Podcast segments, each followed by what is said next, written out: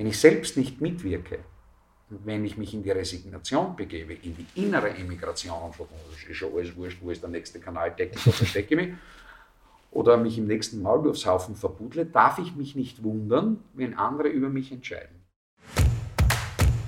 Real Talk. Liebe Real Talker, es ist wieder soweit. Ich habe wieder einen wunderbaren Gast bei mir. Diesmal auf der Couch, auf der weißen Gerald Groß. Willkommen, schön, dass du da bist. Es freut mich. Ja, ich habe ein bisschen recherchiert und habe gesehen, dass du bei der BZÖ warst und dass du aber jetzt aus den allen Parteien draußen bist, aber trotzdem alles kommentierst, was mit Politik zu tun hat. Müsst du noch was hinzufügen? Du, weißt du, ich schieße auf alles, was sich bewegt. also, wenn du einmal mit dem Virus der Politik infiziert bist, und auch wenn du nicht mehr politisch aktiv bist, äh, wie ich seit sechs Jahren emeritiert bin, dann bist du aber dennoch ein politischer Mensch. Und wenn du ein politischer Mensch bist, kannst du in Wahrheit nicht loslassen. Weil du stehst in der Früh auf und schlagst die Zeitungen auf und ärgerst dich wie jeder andere Staatsbürger auch und sagst, da muss ich jetzt meinen Senf dazugeben. Wie könnte man die Politik wieder sexy machen, deiner Meinung nach? Du kannst äh, natürlich Politik greifbar und sexy machen, indem du Zusammenhänge auch so erklärst, dass jeder in diesem Land versteht. Ich habe als das größte Gräuel der Politik immer empfunden, den sogenannten Politsprech. Du kennst die Phrasen am Ende des Tages. Ich lehne den Politsprech zutiefst ab. Äh, ich lehne diese, diesen Einheitsbrei, diesen politischen ab, wenn wir uns ehrlich sind und Zeitungen aufschlagen oder uns die Nachrichten geben äh, dann sind Politiker mittlerweile austauschbar geworden. Das heißt, es sind alle mit den gleichen Inhalten versehen, es sind alle mit einem ähnlichen rhetorischen Zugang versehen. Und wenn du dir Gestik und Mimik der unterschiedlichen Politiker anschaust, dann wirst du drauf kommen, dass sie alle vom gleichen Trainer äh, geschult worden sind. Äh, das beste Beispiel war das, der Sebastian Kurz in Wahrheit. Sebastian Kurz gilt als junger oder galt als junger Superstar, natürlich auch ein wenig als Komet, der dann seiner Natur mhm. entsprechend auch irgendwann verglüht. Aber der Sebastian Kurz war so, was Gestik betrifft, ähm, more of the same der letzten 100 Jahre. Also ähm, von der Gestik her merkst du, dass dort keine Emotion drüber kommt. Du merkst, dass das nicht authentisch ist. Du merkst, dass das gut trainiert ist. Wunderbar. Dass mhm. jeder sich blenden lässt und erstaunt ist und sagt, boah, ja, der ist der Einäugige unter den Blinden. Aber du siehst, wenn du hinter die Kulissen blickst, dass das trainiert ist. Ja. Dass das in Wahrheit stromlinienförmig ist, dass das geschliffen wurde. Und das ärgert mich und mich ärgert auch, dass es irrsinnig wenig authentische Politiker mit Ecken und Kanten gibt. Damals habe ich mir zum Ziel gesetzt, mich nicht mehr verbiegen zu lassen, mich nicht mehr in eine Abhängigkeit zu begeben, und das zu sagen, was ich mir denke. Und zwar ausschließlich. Mhm. Und habe dann natürlich sehr rasch die Rückmeldung bekommen, boah, da gibt es ein paar hunderttausend Leute in diesem Land oder im deutschsprachigen Raum, die ticken ähnlich wie ich. Und da hat sich dann eine Verbindung aufgetan zwischen mir und diesen vielen Menschen, die mir auch folgen, die mir auch zuhören wo ich dann sehr oft den Response bekomme, Herr Groß, Sie sprechen uns aus der Seele. Mhm. Und das aus der Seele sprechen kannst du nur, wenn du authentisch bleibst. In dem mhm. Moment, wo du dich in die Abhängigkeit einer politischen Funktion begibst, in dem Moment, wo du der Hirn und der Rückgrat beim Portier, eine, beim Portier eines Parlaments abgeben musst oder einer Parteizentrale, in dem Moment, wo du dich in die Fänge von Beratern begibst, bist du fremdgesteuert. Und das wollte ich nie mehr sein. Mhm. Und das bin ich auch nicht mehr. Du beeinflusst die Politik ja, obwohl du nicht in der Politik gerade drinnen bist. Das ist ein Paradox. Genauso ist ja. es. Es ist paradox. Es ist, ich beeinflusse wahrscheinlich heute mehr politische Entwicklungen, als ich sie damals beeinflusst habe, wo ich aktiver Politiker war. Man darf nicht vergessen, ich war ja, 16 Jahre Berufspolitiker. Also entweder in einer hauptamtlichen politischen Mitarbeiterfunktion mhm. Selbstmandatar, Nationalratsabgeordneter, Generalsekretär etc. Und ich habe wirklich das Gefühl, dass ich heute wahrscheinlich politisch mehr bewegen kann, natürlich auch durch die Reichweite, natürlich auch durch das Gehörtwerden, als damals, wo ich einer von 183 Abgeordneten im Nationalrat war Und wenn ich dort mein Wort erhoben habe, genau fünfmal zugehört haben und der Rest hat den guten Dämmerschlaf äh, geschlafen in Wahrheit. Also mhm. es ist heute anders.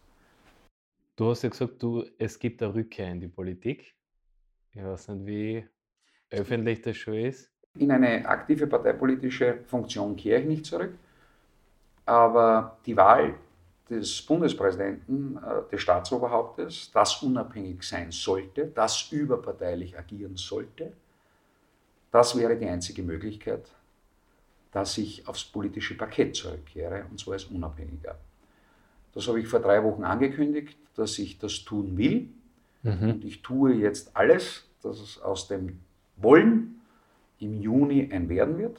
Dass ich im Juni, diese, Zeit, diese Zeitspanne habe ich mir selbst festgelegt, im Juni ich alle organisatorischen Voraussetzungen getroffen habe, dass das eine ernsthafte Kandidatur wird, dass ich im Juni dann auch meine Kandidatur ankündige und dann mhm. im September, Oktober, je nachdem wann der Wahltermin ist oder im November, in einen intensiven Wahlkampf gehe.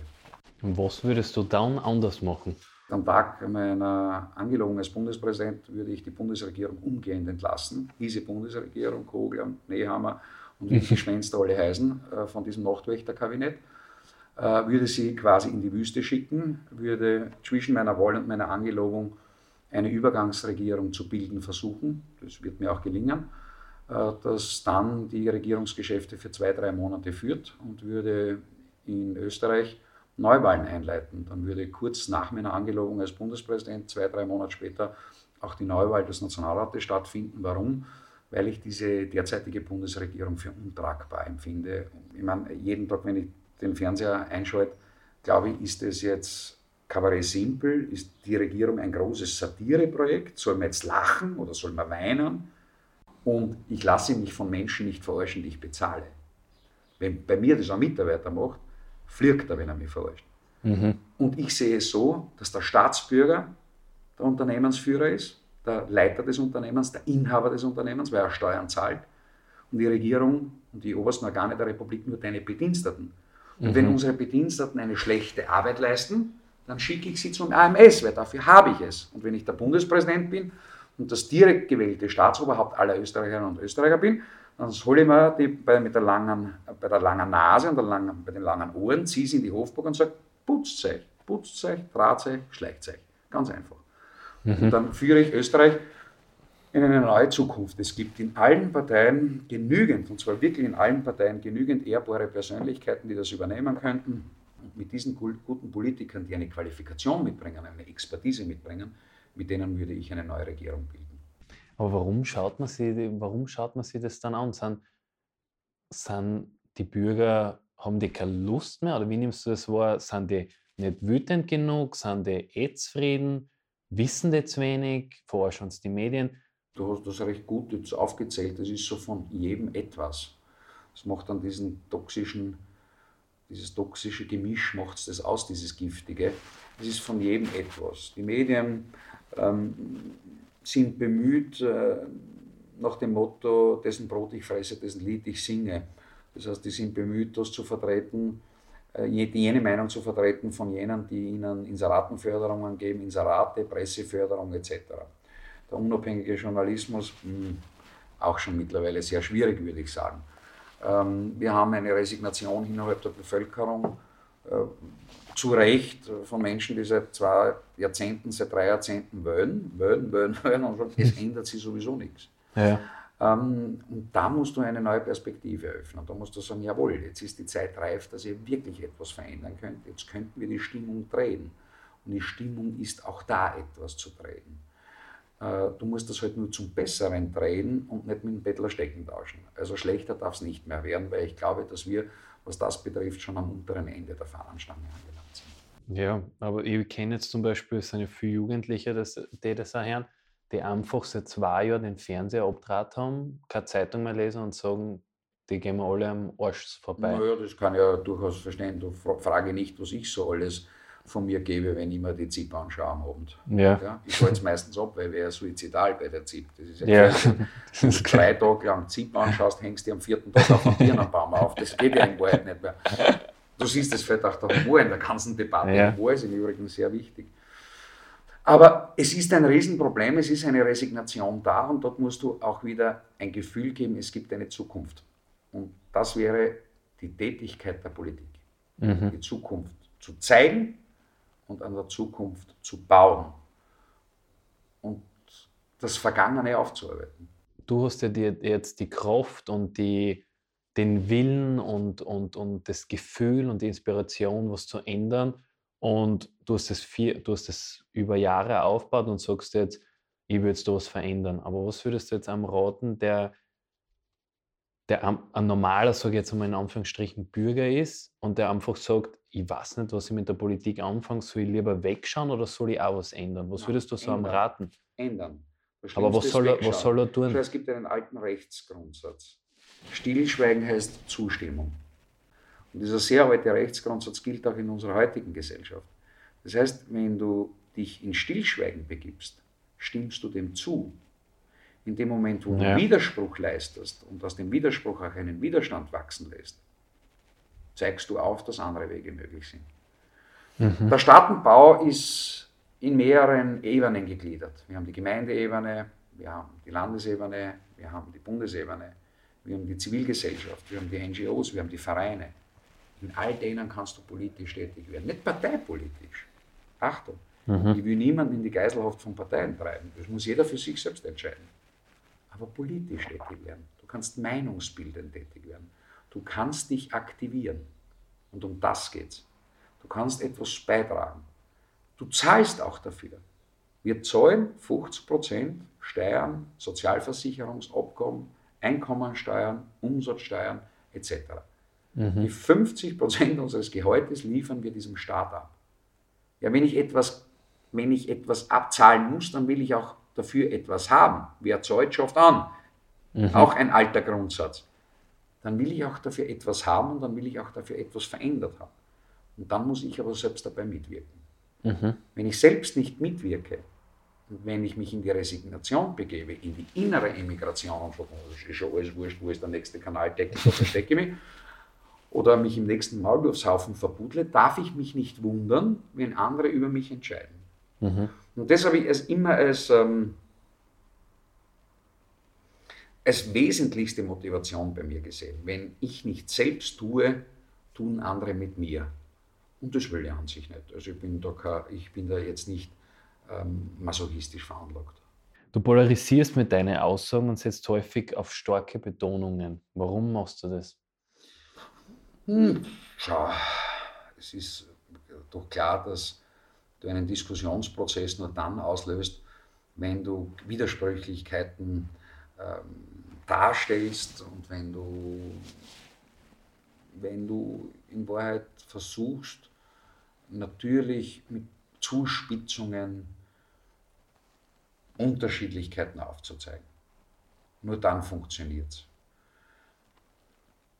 Nichts schlimmer als Fahrrhetorik, nichts schlimmer mhm. als monotoner Vortrag. Und zwar rede ich jetzt gar nicht von der Betonung, von der Sprechgeschwindigkeit, vom Inhalt, sondern ich spreche auch davon, insofern von den Inhalten, wenn du nicht, wenn du nicht auch zuspitzt und auch nicht polarisierend bist, dann löst du keinen Diskussionsprozess aus. Dann löst du auch keinen Gedankenprozess aus. Mhm. Ich bin nicht dazu da zu berieseln. Wenn mhm. man sich berieseln lassen will, dann sage ich Dschungelcamp, Ö3, Zip. Die Zip. Nein, das erschreckt eher. Von Berieseln ist da gar nicht. Also, da gibt es andere Möglichkeiten. Und ich bin, ich, ich versuche nicht zu berieseln, sondern ich versuche, es wäre jetzt sehr überheblich, aber ich meine es tatsächlich so, ich leiste einen bescheidenen Auftrag zur Aufklärung. Indem du polarisierst. Die Aufklärung ist ein großes ein großes Wort, weil wir von der Aufklärung des Menschen, von Voltaire etc. sprechen. Also ich bin jetzt kein Aufklärer im historischen Sinne, der einen Beitrag zur großen Aufklärung der Menschheit geleistet hat. Das nicht, also nicht falsch verstehen. Ich stelle mich jetzt nicht in die Tradition eines Voltaires, dafür bin ich, glaube ich, dann doch sehr viele äh, Schuhnummern zu klein. Aber ich leiste meinen bescheidenen Auftrag zur Aufklärung, indem ich Denk Denkprozesse bei Menschen auslöse und sie selbst dazu animiere, kritisch hinter die Kulissen zu blicken. Gibt es eine Methode, damit man seine Rhetorik instant aufs nächste Level heben kann? Also so, dass du zwei, drei Tipps für die Hörer hast, die sie vielleicht gleich im nächsten Gespräch verwenden könnten? Naja, schau, die Frage ist, welches Level? Von welchem Level zu welchem Level? Ja, ja sagen wir jetzt ganz so, wie ich rede, normal. Na super. Mhm. Du sprichst perfekt und du bist authentisch. Du machst in Wahrheit alles richtig. Wenn du jetzt noch ein bisschen an deiner Betonung arbeitest, an deiner Gestik, an deiner Mimik, Falten hast du noch nicht viele, aber das kann jetzt schon noch kommen. Dann äh, offen zu sein, auf die Körperhaltung zu achten, auf rhetorische Redlichkeit, auf intellektuelle Redlichkeit zu achten, dann wird das schon was. Ja? Mhm. Ähm, und was sehr wichtig ist, ist das Wichtigste in einer überzeugenden Rhetorik, Selbstbewusstsein. Okay. Arbeite jeden Tag an seinem Selbstbewusstsein. Jeden Tag. Pflege dein Selbstbewusstsein so, wie du deinen Körper pflegst. Mhm. Das ist ganz wesentlich. Pflegen wie pflege ich das? indem du einen gesunden Blick auf dich und deine Leistungen bekommst und deinen, dein Leben auf breitere Beine stellst, dass du immer wieder Erfolgserlebnisse aus unterschiedlichen Bereichen deines Lebens äh, herausziehen kannst. Weißt, wenn dein Leben sehr eintönig ist, mhm. stellen wir uns vor, dein Leben besteht nur aus Beruf und Familie. Jetzt hast du das Problem, dass aus welchen Gründen auch immer dein Beruf prekär wird, also aus in Gefahr gerät, dir die Existenzgrundlage entzogen wird.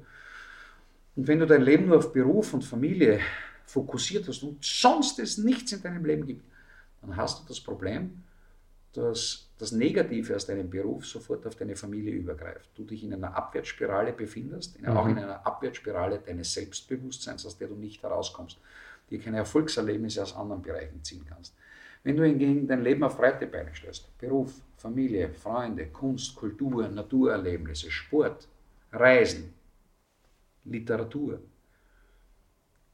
Und es lässt sich beliebig erweitern, je nachdem, was wer gerne macht.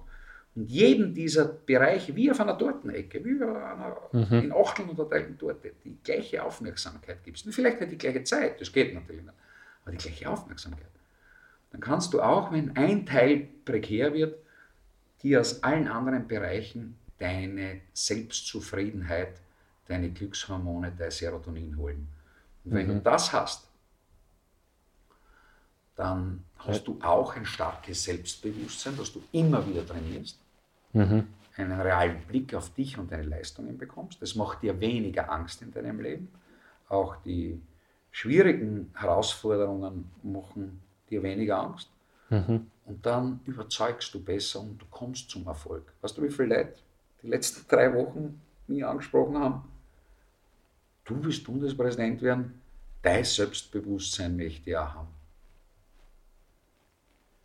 Ja, das ist Selbstbewusstsein. Wie ich 15 war, haben mir Leute gesagt, du willst in die Politik gehen und Abgeordneter werden. Dein Selbstbewusstsein möchte ich auch haben. Ich weiß. Mhm. Also, wenn du kein Selbstbewusstsein hast, dann funktioniert vieles in deinem Leben nicht und es funktioniert auch die Rhetorik nicht. Mhm. Du gewinnst auch keinen Mut in der Rhetorik. Du musst auch mutig sein im Sprechen. Ja. Und das ist, glaube ich, ein guter Ratschlag, den ich dir, aber auch den Seherinnen und Sehern, Hörern geben kann. Real Talk.